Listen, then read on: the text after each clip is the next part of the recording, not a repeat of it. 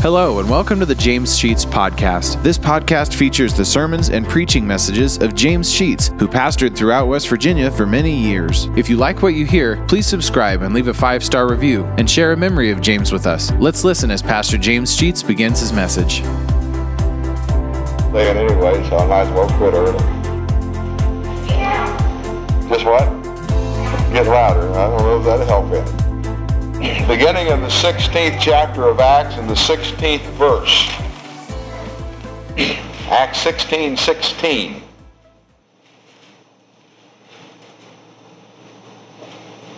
And it came to pass as we went to prayer, a certain damsel possessed with the spirit of divination met us, which brought her masters much gain by soothsaying. The same followed Paul and us, and cried, saying, These men are the servants of the Most High God, which show unto us the way of salvation.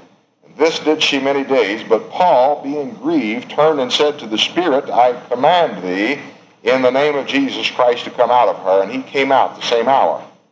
And when her masters saw that the hope of their gain was gone, they caught Paul and Silas and drew them into the marketplace unto the rulers and brought them to the magistrates, saying, These men, being Jews, do exceedingly trouble our city and teach customs which are not lawful for us to receive, neither to observe, being Romans. And the multitude rose up together against them, and the magistrates rent off their clothes and commanded to beat them. When they had laid, their, uh, laid many stripes on them, they cast them into prison, charging the jailer to keep them safely.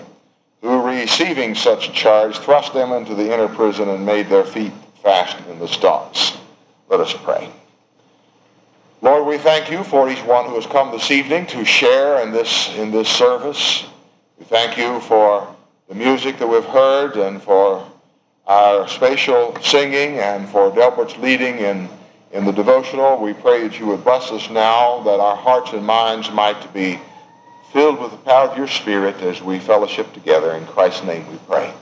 Amen. Paul has gone to the city of Philippi,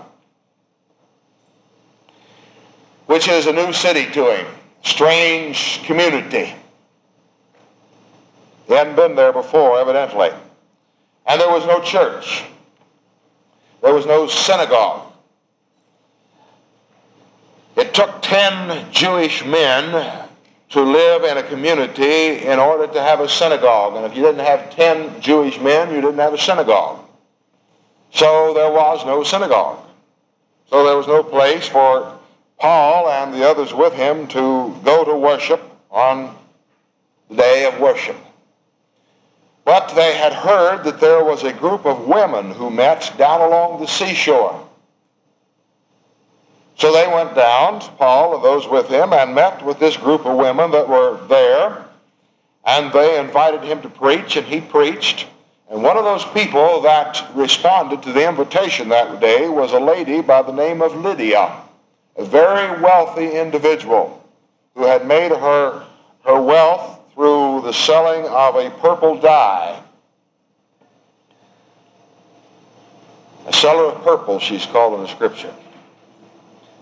Paul then and the others stayed at her invitation, her house, and ministered from there. And as Paul made his way around the city, there was a young girl who was a slave of a group of men that engaged in all kinds of sorcery and fortune telling, began to follow Paul and the others wherever they went and made a nuisance of herself and went on saying uh, things about these men that they are servants of the Most High God.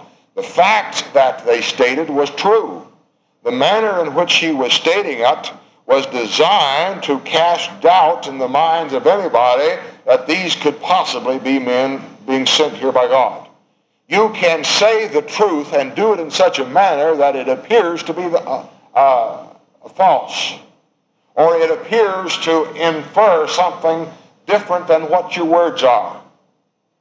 It's all on the inflection of the voice and the way that it's said, the tone, the facial expressions, the, uh, the attitude that was given. And this girl was making a mockery of Paul, making a mockery of the gospel that they preached and was becoming very grievous.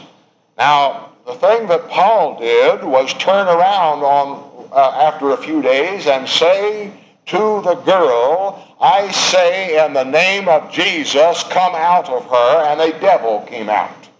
And the girl became sane. She quit her prophesying and ridiculing. She no longer could tell fortunes, and all these things. She was in her right mind. She was a slave. But Paul did not deal with the issue of slavery. He went directly to the heart of the matter.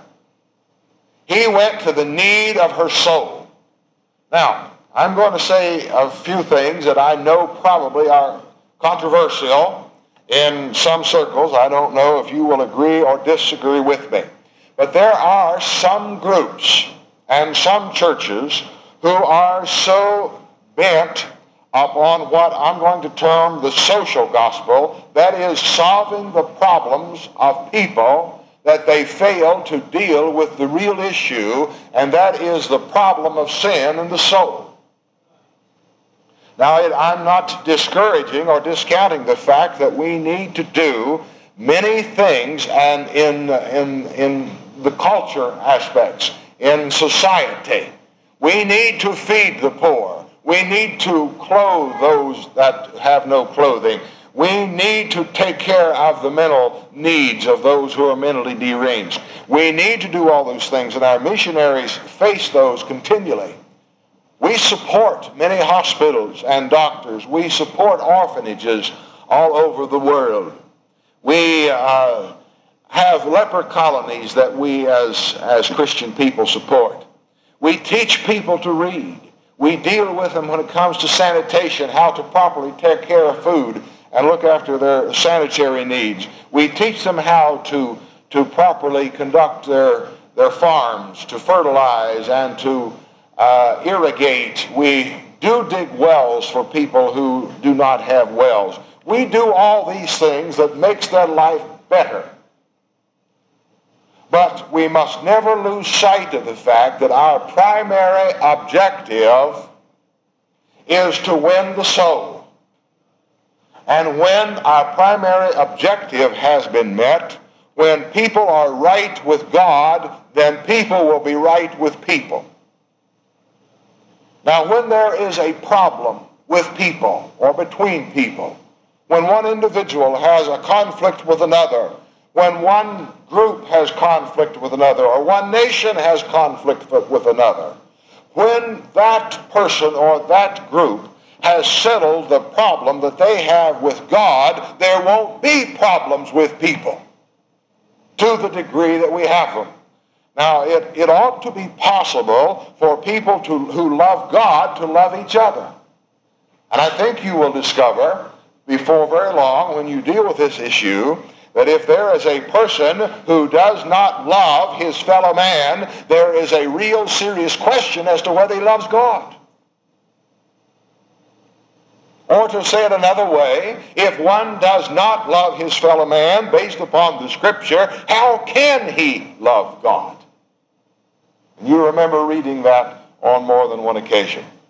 So our, our needs in our world is first of all and primarily the function of bringing people to the saving grace of Jesus Christ. That's our primary function. Get right with God and then we will be right with men. All right. Let's go on. I'm going to, I, I guarantee you I will cut it short. Now there are some social benefits from being a Christian. There are some real side benefits. The gospel itself is, uh, is not social. The gospel goes to the root of the problem, which is sin. And our primary function is to go to that same root.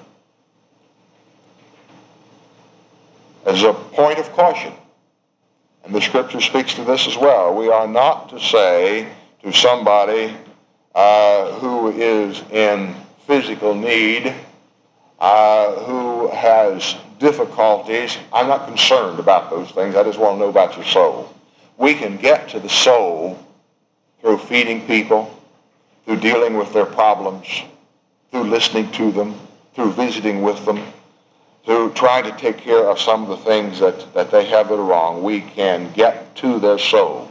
But our object is to get to the soul, regardless of what it might take. Sometimes we in the church do not seem to know this. Okay. This girl is demon possessed. The scripture says that she had a spirit of divination. That is, that she is under the control of a demon. What was she doing? She was making her master's money by reading palms. And you see all those lines in your palm, according to the palm readers, are supposed to say some things. And have, I'm not going to ask you to answer this, but have any of you ever been to a palm reader? To get your fortune told, to tell about your life. You know, you find them at the fairs and the carnivals, and uh, you can go down the streets. I can remember in Beckley that I used to drive by a, a Madam So-and-so who was a palm reader. She had her sign out front, come in and have your palm read to, so that you can know your future. There are those that do it. There are fortune tellers who can tell you lots of things about yourself. Now, do not be mistaken. These people can be pretty accurate. And do you know how they're so accurate? They are so controlled by the devil that the devil tells them what to say, just like we're controlled by the Holy Spirit and the Holy Spirit tells us what to say. We're controlled either by the devil or by Christ, but not both. If the devil is in our life, the Lord is not there. There is nothing that I can see in the scripture anywhere that tells us that we ought to go to the Sunday horoscope to find out what we ought to do tomorrow morning. But this kind of, of person is in our communities, and uh, this girl was so controlled by the devil that she was sitting around on little booths asking people to come in to have their fortunes told. And she was prophesying and predicting things and making money as a result for the, her masters. She was under the control of Satan, of course. There's a difference between magic and a miracle. God performs miracles. The devil performs magic. We have a difficult time sometimes distinguishing between the two. So here this girl comes. Her cry was accurate. She says, These men are servants of the Most High God. That was exactly true. But the way she did it cast plenty of doubt into the minds of people who were listening to it.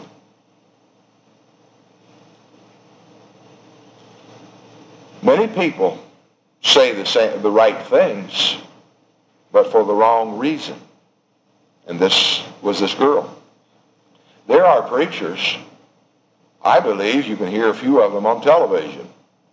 I believe that you can hear a few of them in our churches. I think there's one or two of them in Charleston.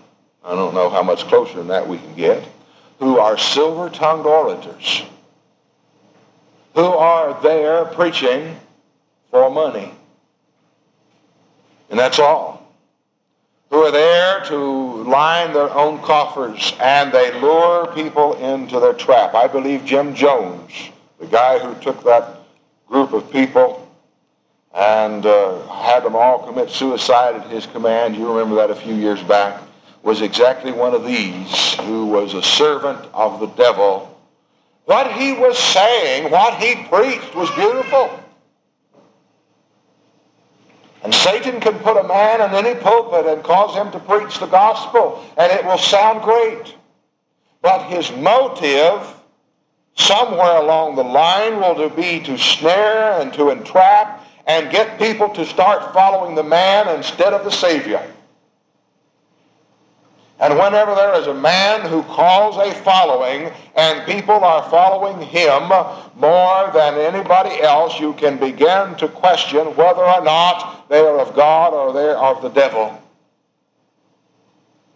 Jim Jones, in my opinion, and that's all it is, was one of those who was a, sheep, who was a, a wolf in sheep's clothing and he did more damage than had he never preached the first day. And here this girl was going around uh, getting people to listen to her, and the way she did it was causing doubts to be cast into the mind of people as to whether or not the church was really what it was proposed to be.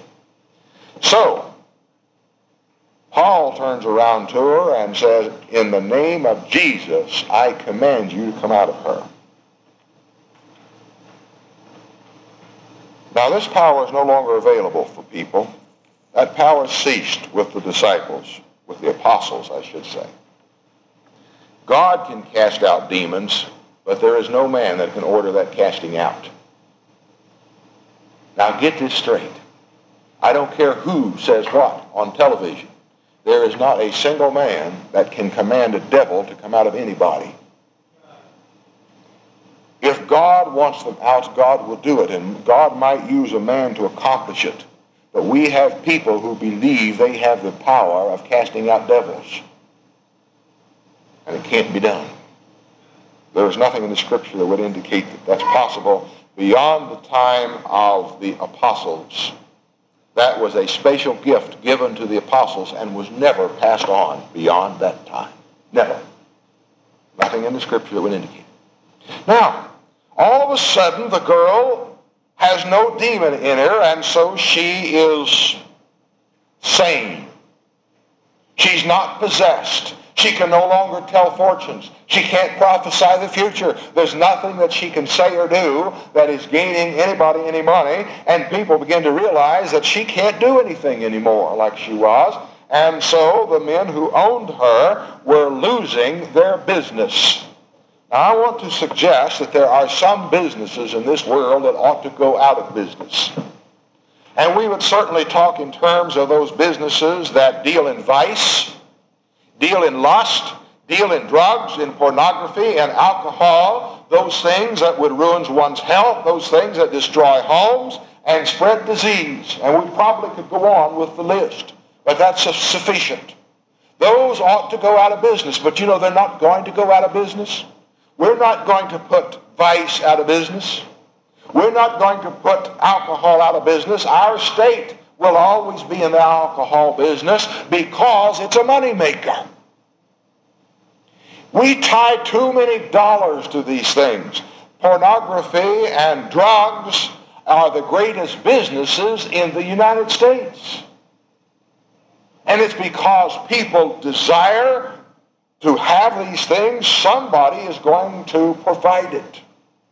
And we're not going to stamp them out because the problems go too deep into our culture, too deep into our political system, and before you know it, there's somebody that uh, is in a position of authority, of responsibility that we can discover that is dealing in these things because it's profitable. The church is not going to stamp it out by going out on the streets and trying to deal with it there. We need to be teaching our kids, our young people, the problems and the dangers of these things and instill it in them from their grassroots so that they will not be overcome with these things.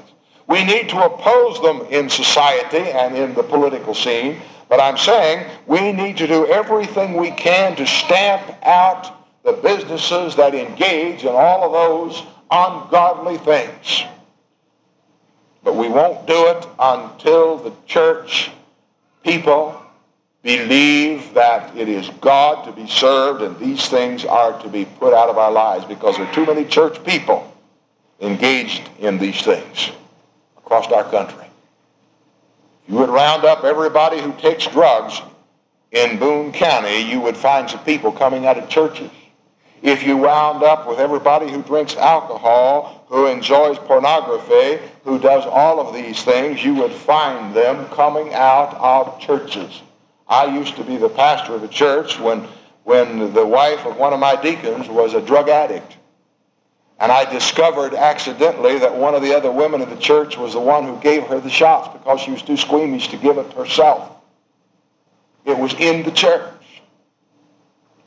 I can take you to a Methodist church when they had to sober up the Sunday school teacher of the men's class in order that he would be sober enough to teach the class on Sunday morning because he got drunk every Saturday night.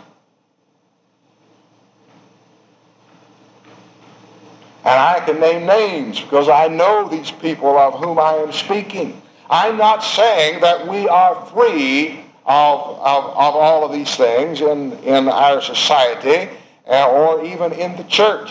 But I'm saying that we need to do something to keep our youngsters from being continually exposed to these things that will destroy their lives. Well, I'm going to quit because you're hot. And it's been a long, hot day and everybody's tired. Things that Paul did here are important for us to see. One, he was very patient until it became a point in his life which he could no longer tolerate it because it was interfering with his preaching the gospel.